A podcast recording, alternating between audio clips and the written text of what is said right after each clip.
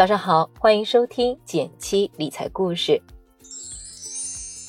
最近延迟退休的话题引起了很多人的关注。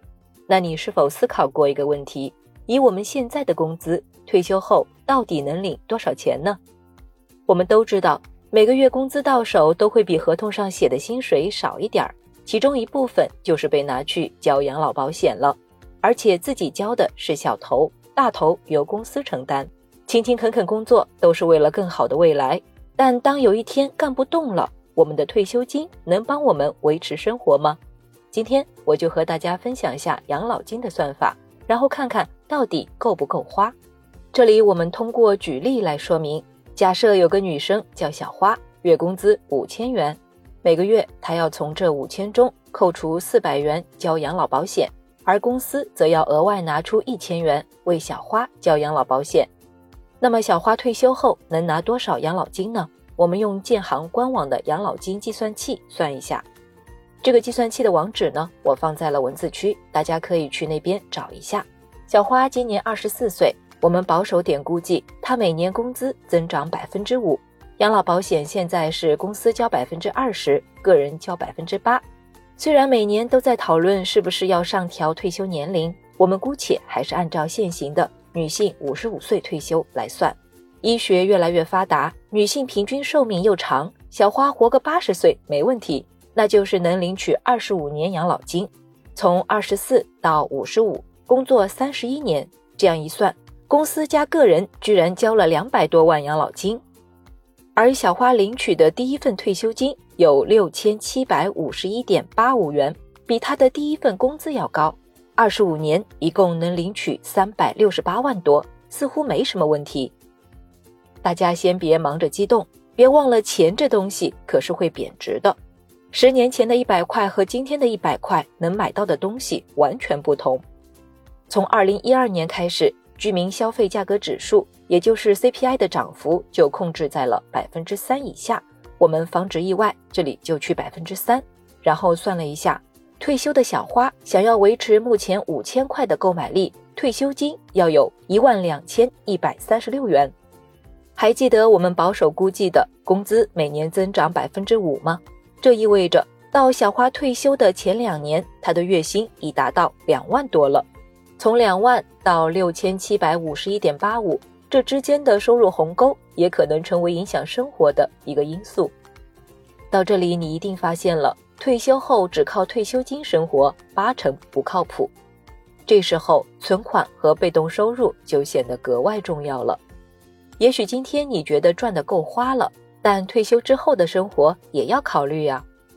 我们依旧以小花为例，如果她三十一年的工作期间，平均每个月存一千元，只买年化利率百分之五的理财产品，退休的时候，她会有八十七万多的存款。每个月光利息都有三千六百二十五元，偶尔拿点存款旅旅游，改善生活，妥妥的。要是小花除了储蓄，再多懂点理财呢？由于中国证券市场历史较短，相较之下，美国股市成熟的早。我们以美国的标普五百指数为参考，大家可以看我在文字区放的图片。三十年时间，从一百多点上涨到今天的三千八百点，三十八倍的涨幅。如果小花坚持投资，应该早在退休前就不靠工资过日子了。这里可能有的小伙伴会问了，但万一买在中间零七年的那个山顶上了呢？首先，当我们有足够的理财投资知识时，会在那一年发现价格过多的偏离了价值，从而将手上的基金、股票暂时卖出并停止投入。可能不能完全赚到那个山顶，但也能避免在山顶上站岗。再不济，我们单纯定时定量的进行基金定投，也能用时间这个维度来摊平在那段时间的价格。这也是为什么长期投资思维如此重要。另外，不管是储蓄还是定投，借的都是时间的力，所以越早开始越好。小花如果晚五年开始储蓄，就只能存六十三万了，少了整整二十四万。如果晚五年买标普五百，九六年的最高是一千多点。价格贵了整整十倍，那么已经晚了，是不是就算了呢？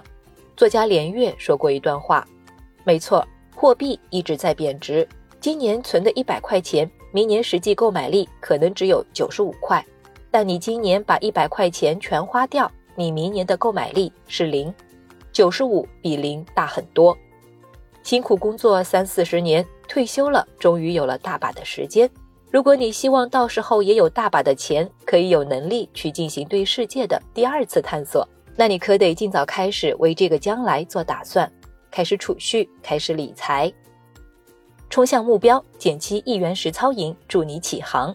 按照文字区提示，在公众号里回复“电台”就可以报名了。为未来蓄力，就从现在开始吧。